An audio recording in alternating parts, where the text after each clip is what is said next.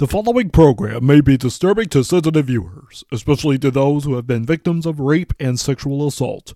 These stories are personal tales chronicled by characteristics of self abuse, abuse, and recovery on the hands of Mikey Dongung Ko. May God watch over the girl who had got stabbed by this boy, now a mature man. Viewer discretion is advised.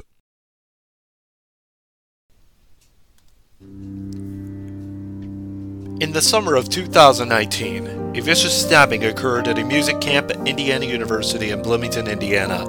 The victim was a 13 year old girl who met a boy named Mikey Ko the previous year. She almost was raped and sexually assaulted in a locker room at the IU Music Center and was stabbed multiple times in the thigh and stomach. As vicious as the crime was that Mikey committed, no one sounded the alarm until I came into the picture.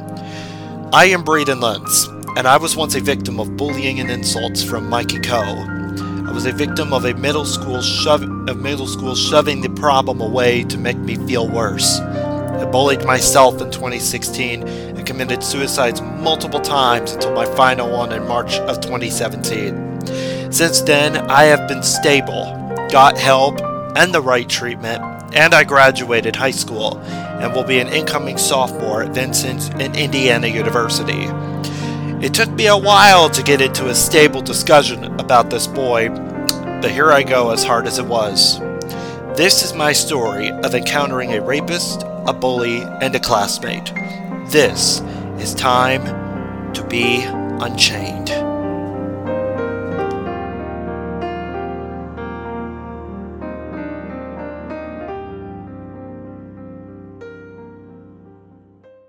Part 4 The Conclusion and the Stabbing.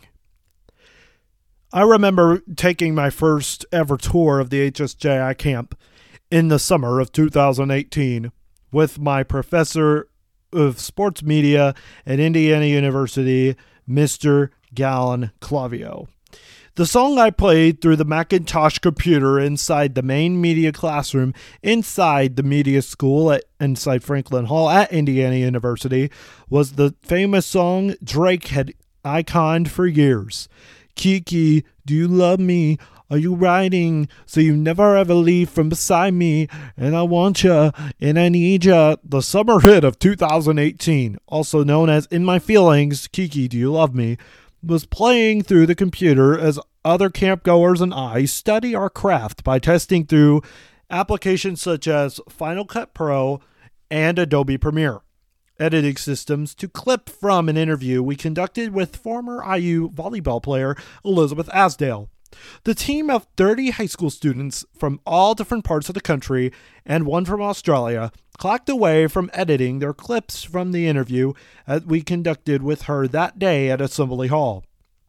On the clock, Professor Galen, Dr. Galen Clavio walked around to check out our work. As a student at Bloomington South, I was one of a kind as I entered into the camp with pride but also confusion about growing up and maturing.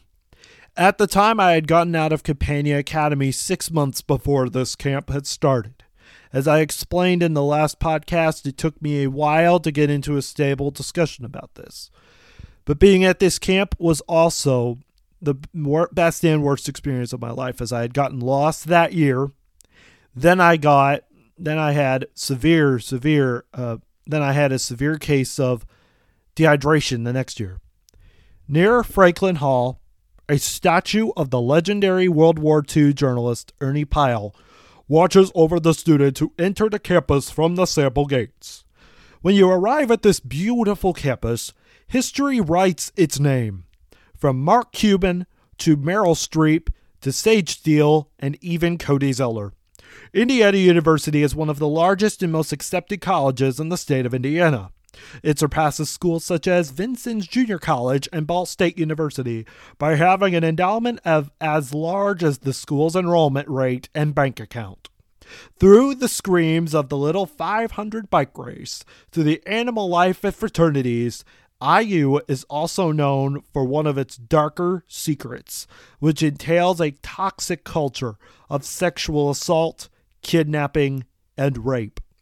This campus is tragically known for the case of Lauren Spierer, a young sophomore who had attended IU in 2009 through her the day he she kidnapped she was through the day she was murdered in 2011 and was found missing. Her parents had no idea what was happening, and neither did the parents to the woman who had to the girl who had originally founded Jill's house and wanted to become a caregiver and psychologist.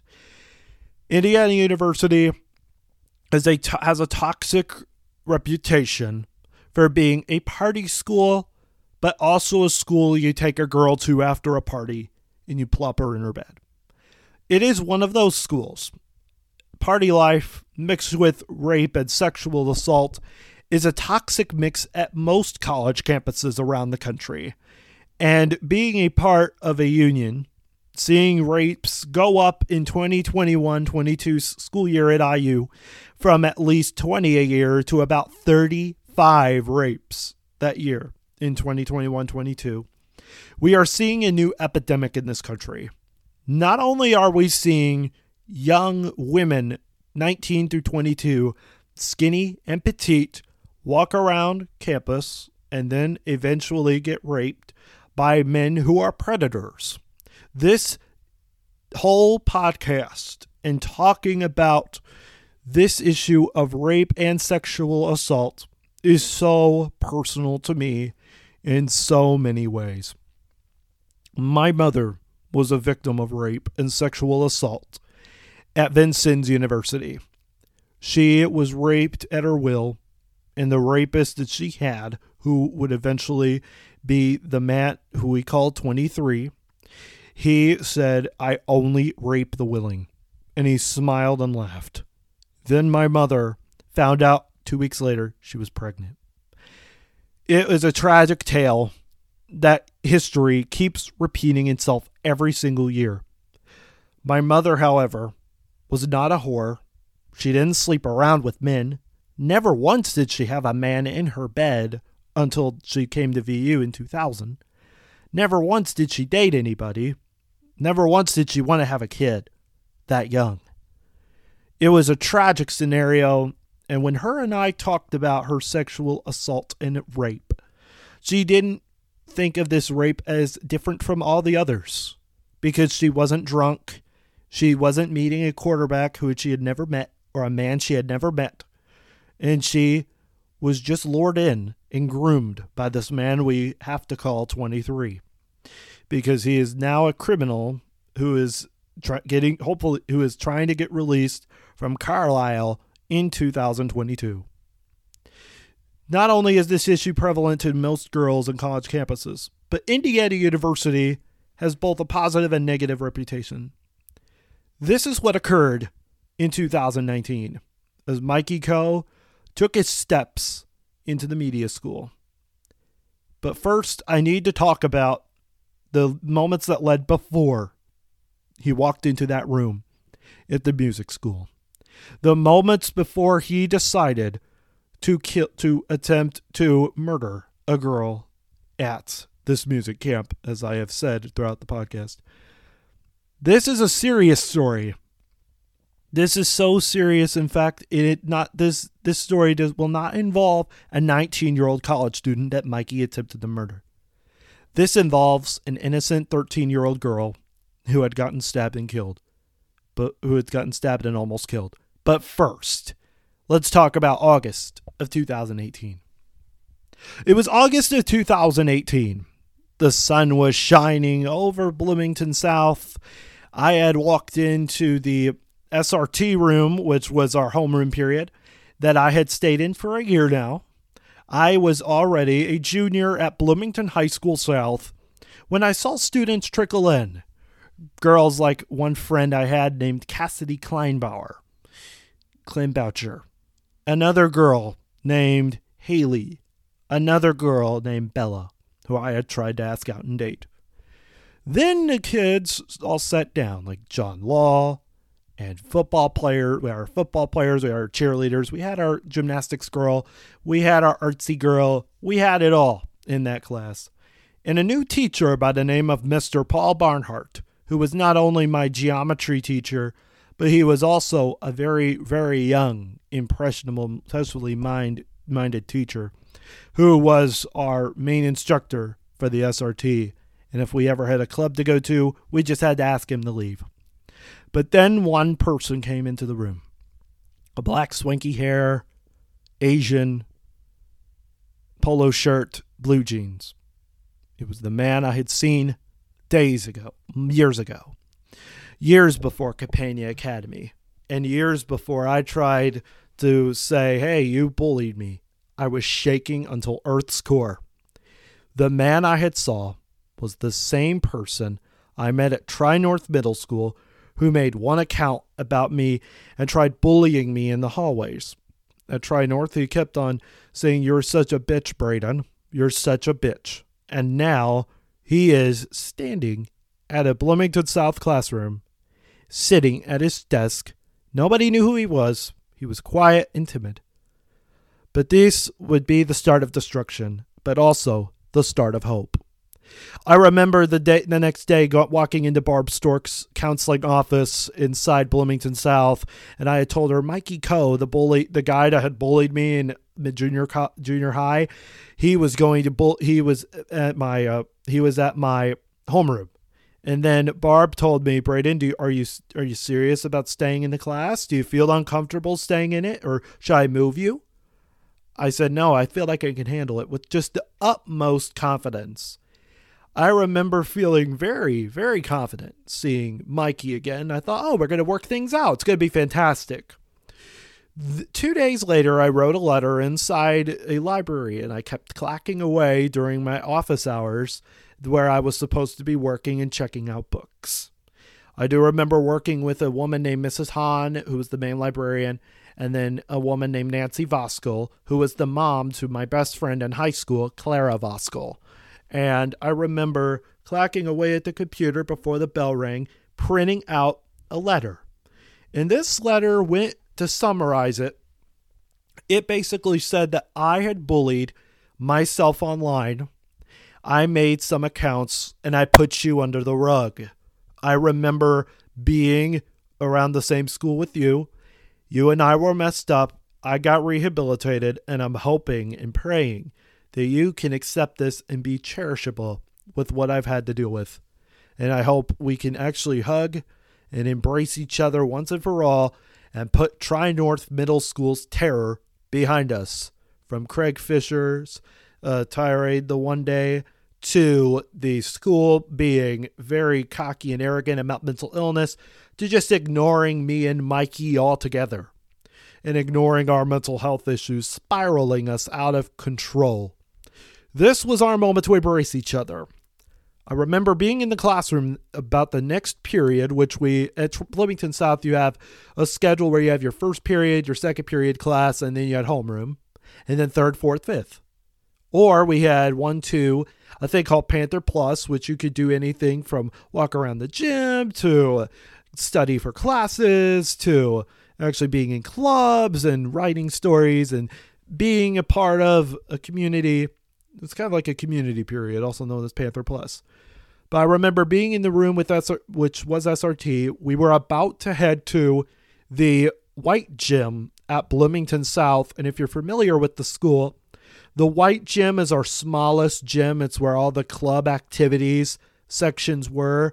It was where we were able to have uh, events happen. We had youth basketball happen in there for five to 10 year olds. That's where Clara Voskel and Kira Kinsman, who was another classmate who played basketball and soccer with Clara, she had met Victor Oladipo and where they played youth basketball together. And Nancy, of course, acting like Nancy Voskel would, taking photos of her kids. But the purple gym at Bloomington South is where the main action is three basketball courts, all three used for gym classes. And we had a one large basketball court, which was home to our school's basketball and volleyball events. It's where Anthony Leal shined and James Bamba started seeing his fall from grace. But, anyways, I remember being in the counseling, uh, I remember being in the SRT room, which was 339. I remember that to this day. Mikey Coe would walk in after I saw Cassidy, I saw Gracie, I saw Kira, I saw Anthony Leal.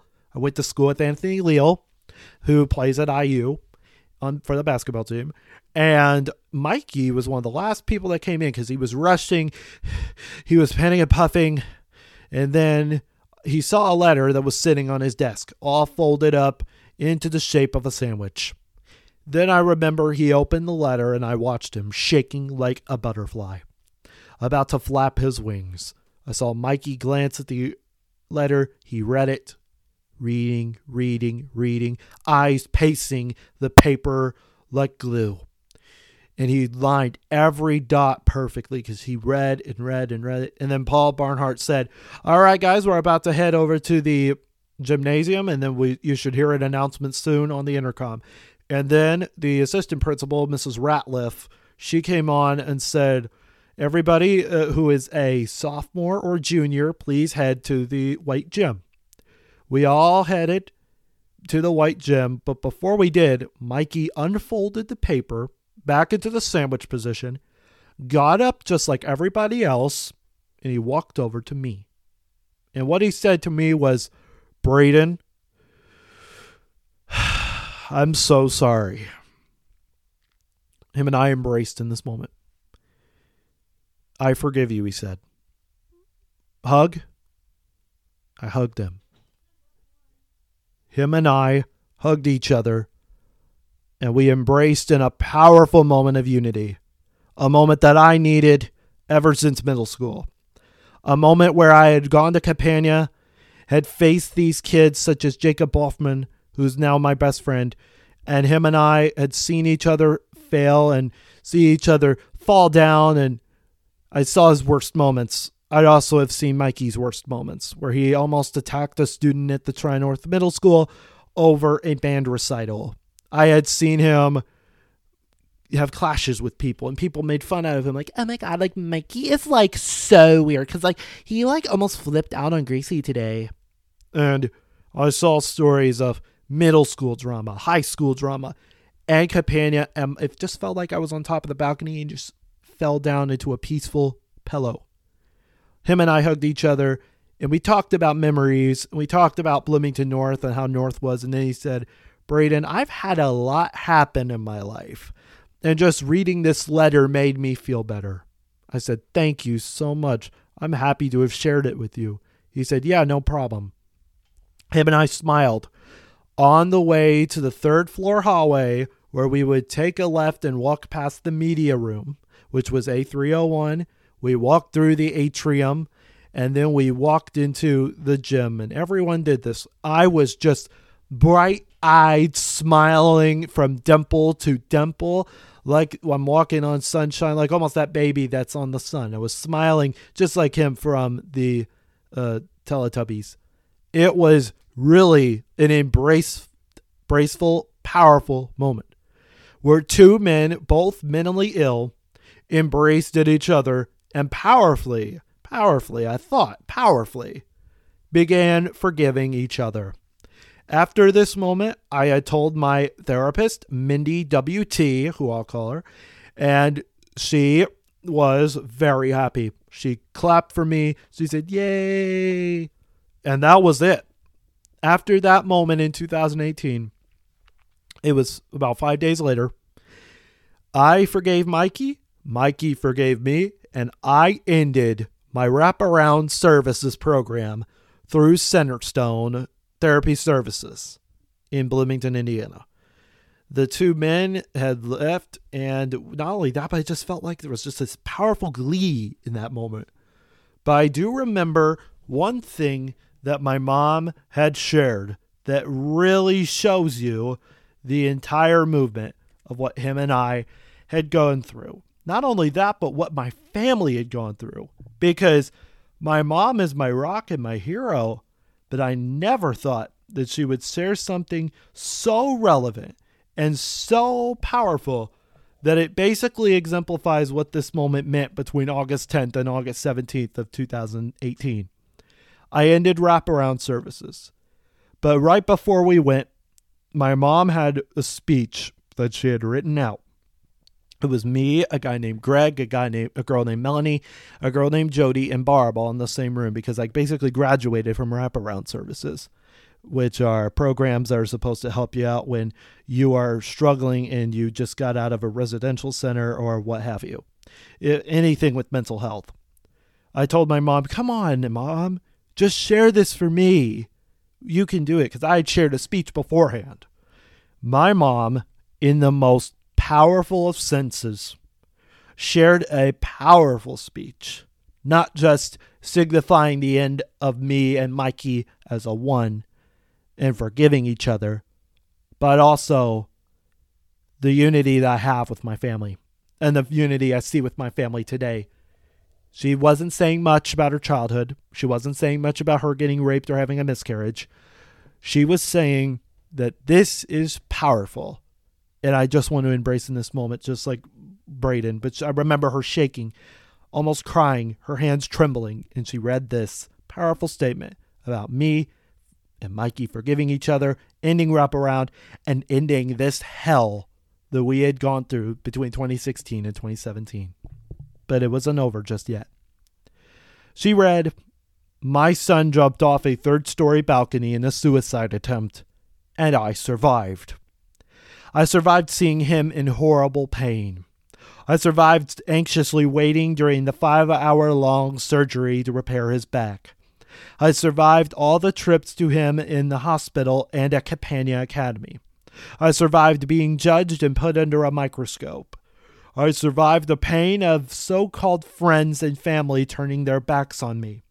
I listened to a lot of music, and I felt the true meaning of the lyrics.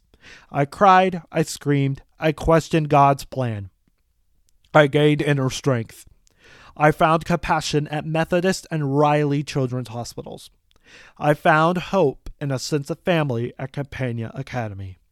I found knowledge and constance at Centerstone. I found me underneath all of the pain I'd been carrying around for years.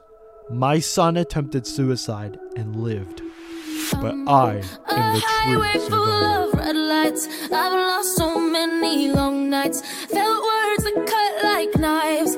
I know, I know they're gonna say what they wanna. I know they're gonna say what they want. Eh. But I feel it changing. I can taste it. I'm on the wave and I won't waste it. I have been patient, but I'm not waiting anymore.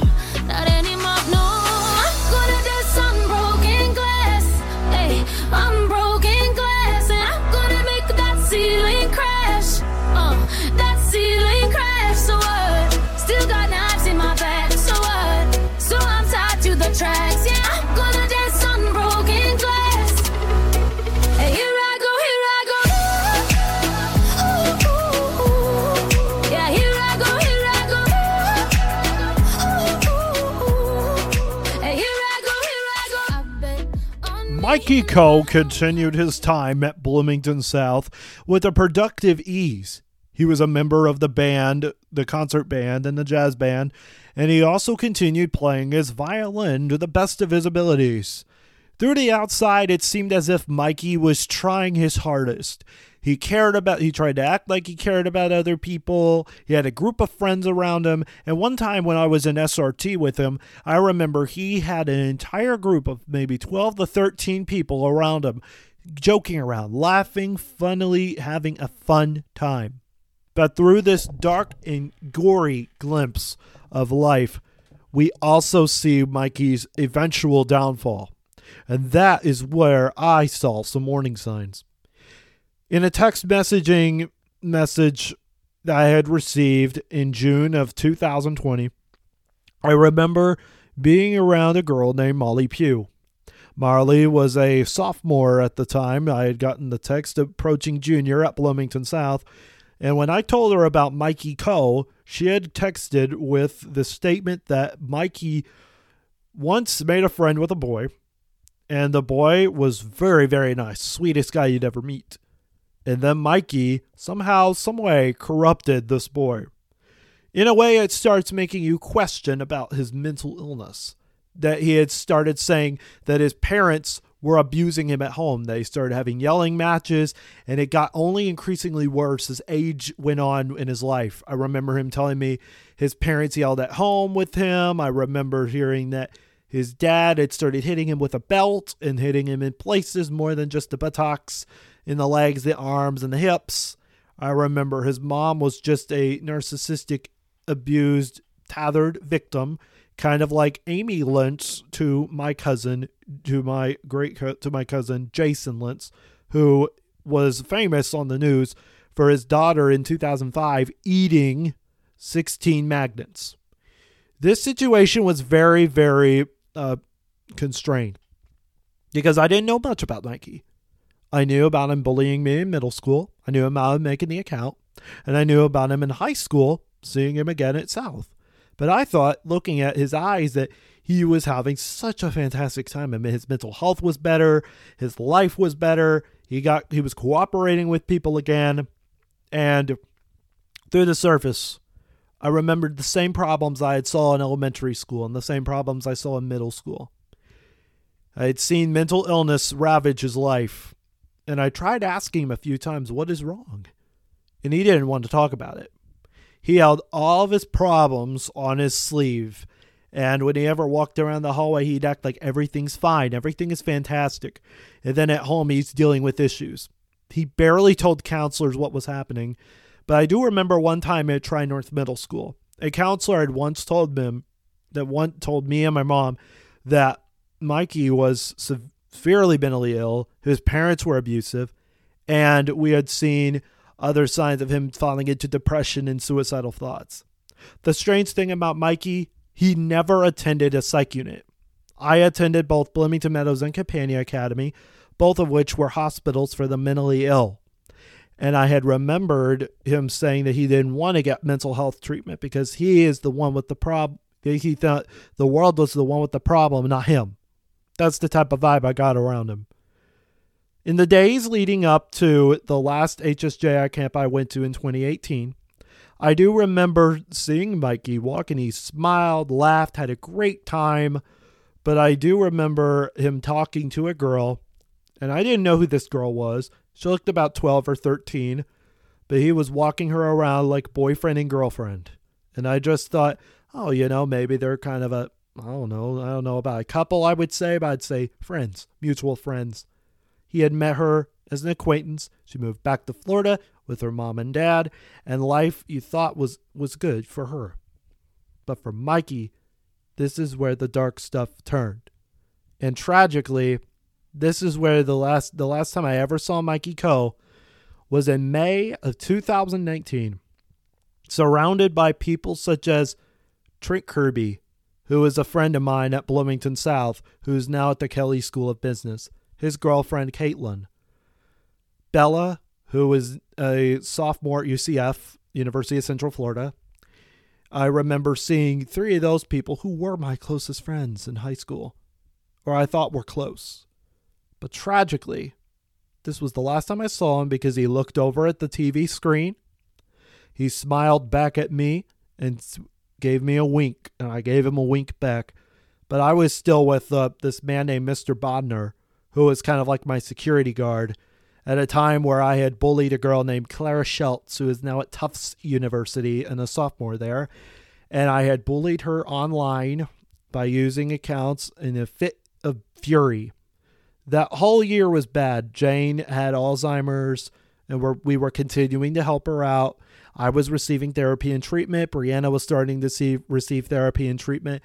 My mom had a terrible, terrible rash that year and we had thought we're going to go off the deep end. So I'm happy I got the mental health later in September of 2019, as I had mentioned two podcasts ago with the medicine. That really changed my life and saw a different perspective from Mikey Coe. But the last time I saw him, he was in a fit of glee.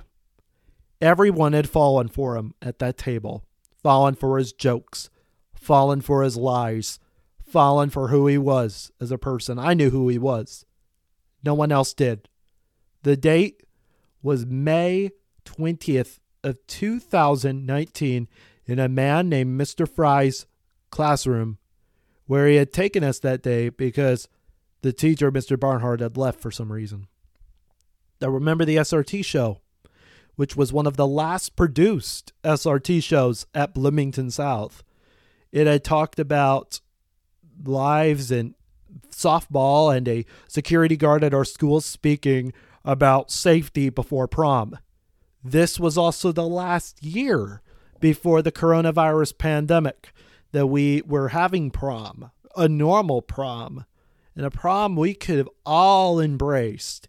This was the last year of the Bloomington South Gothic yearbook softball game that happened every year, either at the uh, Park or at the Bloomington South softball field.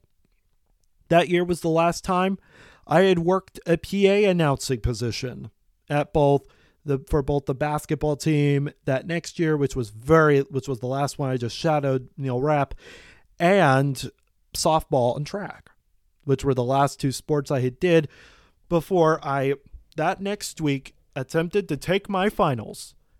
And then I started feeling like I could have peed in my pants. And then I had an appendix removal the next day after being very, very sick. This was a lesson that I think God was trying to save me from. The last time I saw Mikey was with Glee. This was also the last time I saw a sense of normalcy right before the pandemic hit in 2020. My last day at Bloomington South occurred on February 13th, 2020, a day 2 days after my grandmother had died from from Alzheimer's. She was a honorable woman at the time. Looking back on all these secrets, all these lies, all the deception that I had seen from both her and my grandfather, who might have done some stuff to my mom, which was very, very sickening to this day, even talking about it. It is very sad. Life, I learned, can be very tragic. What had happened with me and Mikey, I thought would embrace me for the rest of my life. He changed. I got better. I was going to see him again senior year, and he's going to be an improved kid. Then, on July of 2019, just a week after I left the HSJI camp at Bloom- in Bloomington for IU, which I had done a sports journalism camp where we interviewed IU basketball player John Laskowski, former basketball player, now owns a Culver's. Now, this was July of 2019, and my mom sat me down to tell me some very horrific news two weeks before the school year had started. And she said, in a silent tone inside of her kitchen, I think Mikey Ko did something. He's not what you think. All I said was, oh shit. Music school camper stabbed by acquaintance. Written by Annie Aguilar. After 17 year old Dong Wook Ko allegedly lured a 13 year old girl away from practicing violin to an upstairs room where he strangled, slashed, and stabbed her repeatedly before fleeing the scene, he called his mom. I don't know what I did, Ko told his mother on the phone July 12th. I may have killed her. Ko appeared in court Wednesday on charges of attempted murder, aggravated battery, kidnapping, confinement, battery, and strangulation. Wearing the same button up shirt as in his mugshot, he is being tried as an adult. Ko's lawyer, Carl Salzman, said given Ko's mental health, a psych- psychiatric evaluation would be necessary to see if he's fit to stand trial.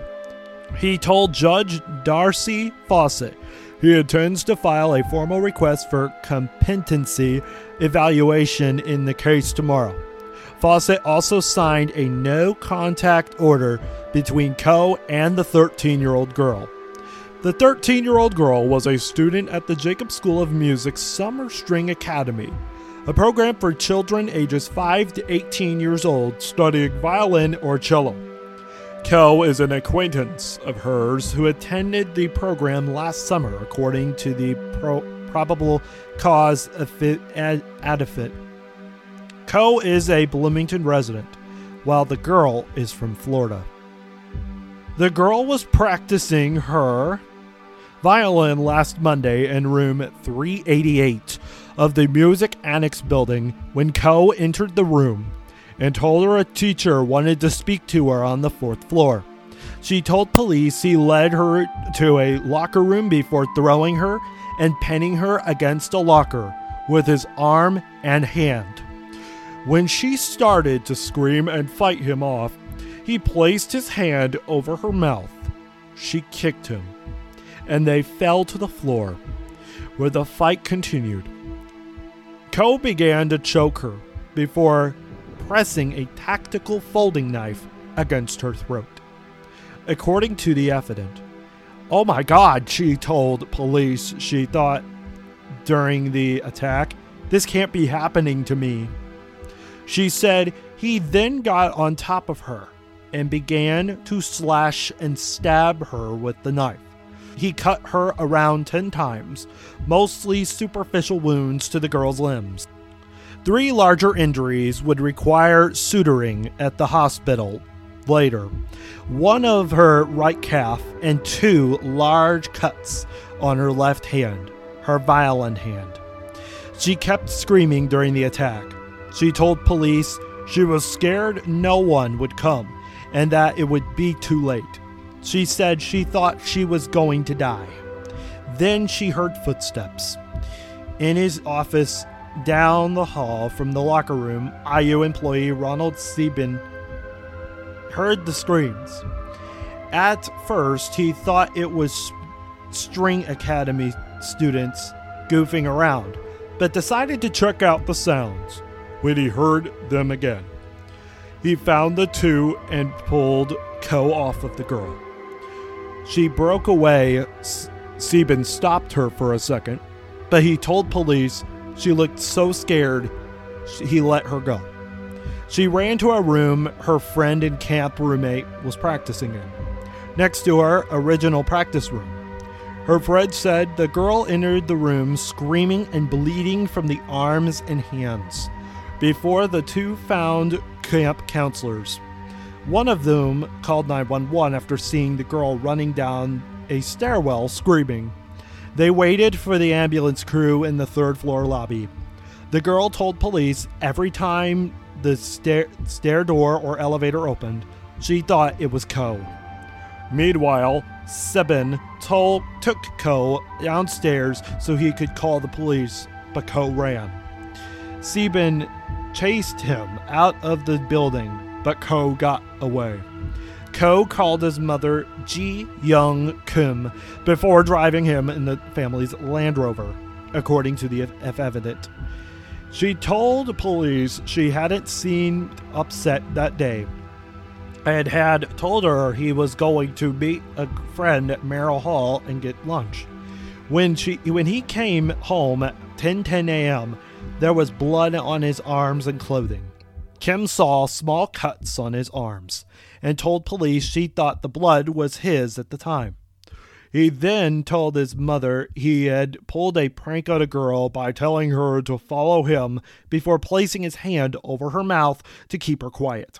He said she started to scream, so he choked her, and they started wrestling, and the knife fell out of his pocket. He said she ran away after they wrestled for a bit. Ko showed his, his mother the knife, which he had placed in a Kleenex box before putting it in a clear Tupperware container in the kitchen with a few inches of water. Before police arrived, Kim told her son to change his clothing. When officers arrested Ko at his residence, he and Kim showed him showed them the knife in the Tupperware.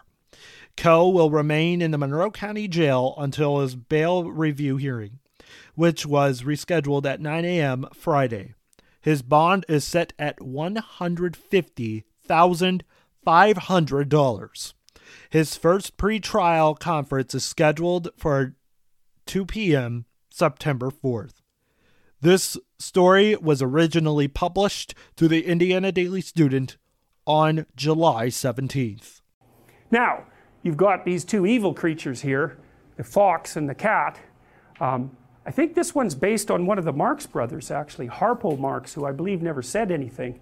But be that as it may, there are these ne'er do well characters. Um, the fox, in particular. Now, fox is a standard trickster animal, right? It's a, it's, uh, it's, it's, it's a classic animal, maybe because it's, it, it's good at hiding and it's good at hunting. I don't know exactly why, but it's, it, and coyotes are like that too. They're classic trickster animals. Um, he's kind of like Wiley Coyote, in fact, you know, the, the, the Warner Brothers character who's genius at large, and of course, whose arrogance continually gets him walloped. And this character has a lot of features like that, but he, he's, he feigns being a, an English gentleman of like the 1890s and pretends to be educated, and, and uh, he has a kind of high blown way of talking, and he's a fraud through and through. And he's got, he's got this, you know, sidekick who is barely there at all, and he, he doesn't treat him that well, but, but he's got someone to lord it over, so that keeps his dominance hierarchy thing going well. And the fact that he's like a second rate companion, well, he never really notices that, although he'll treat him contemptuously whenever he gets a chance. So, anyways, they're walking down the street, and uh, the uh, fox is bragging away about some crooked thing that he's done and how he pulled the wool over someone's eyes. And he confuses that with uh, wisdom and intelligence. And one of the things that you see, this is worth knowing too, because if you're preyed upon by a psychopath, which you will be to some degree at some point in your life, the psychopath who will be narcissistic will presume that you're stupid and, and, and that you deserve to be taken advantage of because you're naive and stupid. So it's actually a good thing that he's doing it. And uh, he, his proof for, and I'm saying he because there are more male psychopaths, um, the, uh, the proof that you're stupid naive is that he can take advantage of you and so like if you were wiser you'd, you'd be you know you'd, you'd know his tricks and then it wouldn't be morally necessary for him to show you just exactly who knows what about what and so the psychopath will use his ability to, to fool you as proof of his own grandiose, grandiose omnipotence, omniscience, and narcissism. And the problem with that is that you, you can be fooled by a psychopath and virtually anybody can. So that Robert Hare, for example, who studied psychopaths for a long time and interviewed a lot of them, like hundreds of them, and videotaped many of the interviews, he said when he was talking to the psychopath, he always believed what they were saying. And then he'd watch the video afterwards and see where the conversation went off the rails. But, you know, the, pro, the proclivity to be polite in a conversation is very strong. And if you're polite, you don't object to the way that the person unfolds their strategy, you know. And psychopaths are pretty good at figuring out how to manipulate, obviously, how to manipulate people. And the probability that you will be immune to that is extraordinarily low. Go watch Paul Bernardo being interviewed by policemen on, on YouTube. That's bloody, it, that's enlightening, man. Paul Bernardo, he's like the CEO of a meeting in that video, you know. He gives the cops hell, he gives the lawyers hell, he protests his innocence. He basically tells them that they're rude and untrustworthy because they don't trust him because he did a few little things 17 years ago.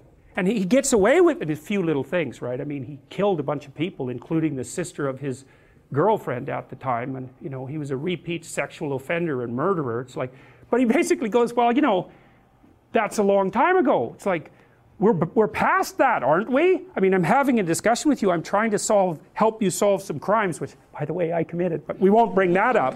You know, and you're, you're, you're, you're accusing me of being a liar. Like, you're not playing fair. What, what's up with you?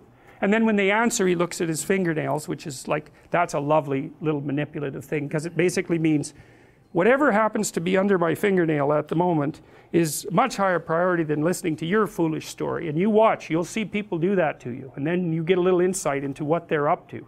He's very good at that. And so, or he looks outside, or, or, or he just looks at his hands, or he looks out the window, immediately dismissive in his nonverbal behavior. It's brilliant. That the, the courts were forced to release that, by the way. At one point in your life, you will be struck by narcissism and psychopaths. Just like Jordan Peterson said, I think it really summarizes what I had experienced what my family had experienced, not just with the narcissism, but also with Mikey Ko. Not only was he one of the worst serial killers that nobody has ever talked about, But after he had gotten out of jail and had a slap on the wrist, he still challenges the court to this day. He even said he tried to kill, he wanted to kill 14 people, including the girl's dad that he had murdered. That she tried, yeah, he tried to murder her. It is just a definition of what narcissism really means in America today.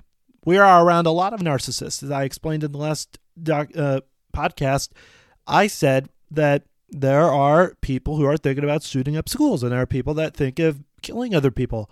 It's like not everybody has love and acceptance in this world because if there was love and acceptance, we would possibly not get along with each other. We have to be angry. We have to fight. We have to cry. We have to show our emotions a little bit.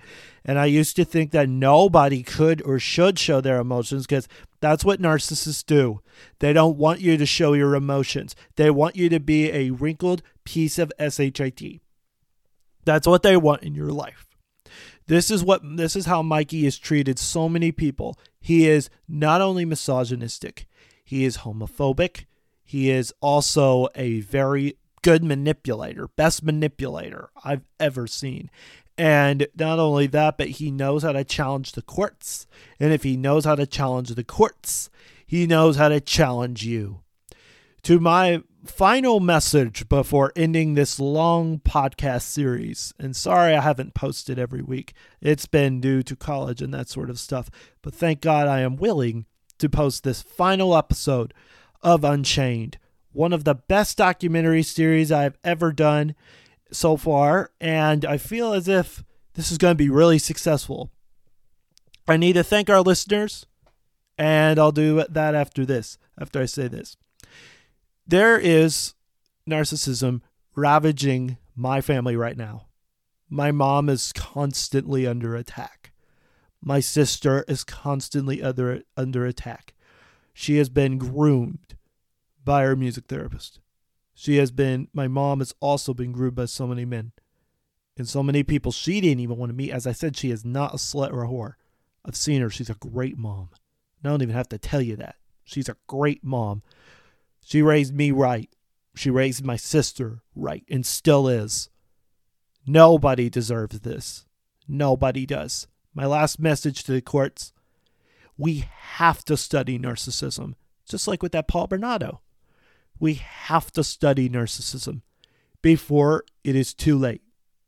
But tragically, we're seeing this with Dr. Anthony Fauci. We're seeing this with the CDC. And we are seeing this with the people at large. Because let me tell you the truth COVID 19 is using us as guinea pigs.